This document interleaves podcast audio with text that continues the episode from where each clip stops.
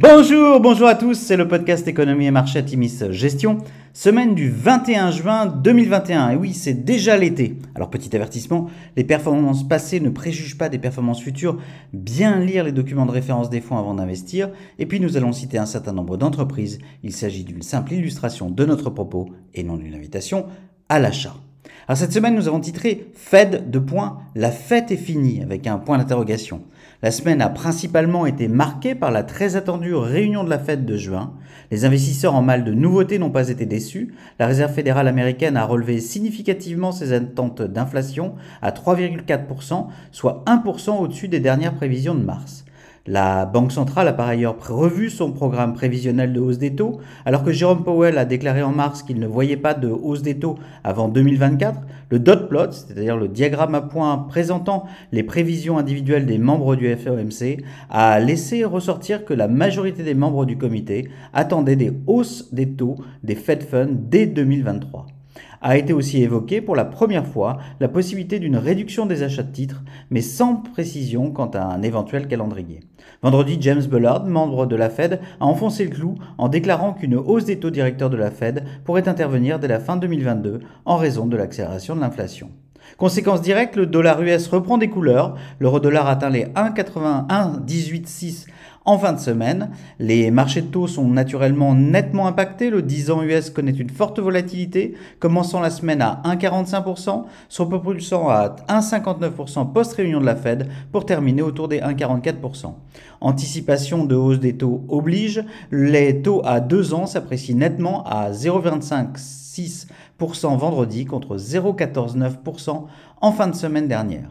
Du côté des matières premières, la hausse du dollar a pesé sur les cours et la Chine a décidé de libérer des stocks de métaux clés, dont le cuivre, le zinc et l'aluminium, afin d'atténuer l'impact défavorable de la flambée récente des cours sur l'économie. À titre d'exemple, le cours du cuivre perdait 8,4% cette semaine, pire semaine depuis 2020. Les valeurs value, pourtant à la fête ces dernières semaines, sont fortement impactées.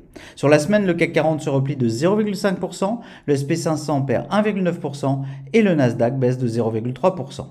Alors du côté des entreprises, peu de publications cette semaine, principalement consacrées pour l'équipe à l'écoute de conférences aux USA et en Europe. Euh, seul Adobe a publié dans nos portefeuilles. Adobe publie des résultats supérieurs aux attentes. Le groupe affiche une croissance de 22,5% de ses revenus sur l'année en cours. Le chiffre d'affaires s'établit donc à 3,84 milliards de dollars contre une anticipation du marché de 3,73 milliards de dollars. Acrobat Enterprise affiche une croissance de son carnet d'ordre de 60%, tandis que le cloud Adobe continue de séduire et dépasse les attentes en termes de nouveaux utilisateurs. Le groupe revoit à la hausse ses estimations pour le prochain trimestre. À venir, bien, les anticipations de sortie de politique accommodante de la Fed et le coup de bambou chinois sur les matières premières ont été particulièrement pénalisantes pour les valeurs value cette semaine, des valeurs qui s'étaient fortement réappréciées ces derniers mois. En termes de prospective, les déclarations à venir de cadres de la Fed seront suivies de près et, pour le coup, le symposium de la Fed de Jackson Hole, qui a lieu fin août, sera particulièrement attendu. De rares entreprises publieront cette semaine les publications de FedEx et Nike seront particulièrement intéressantes selon nous.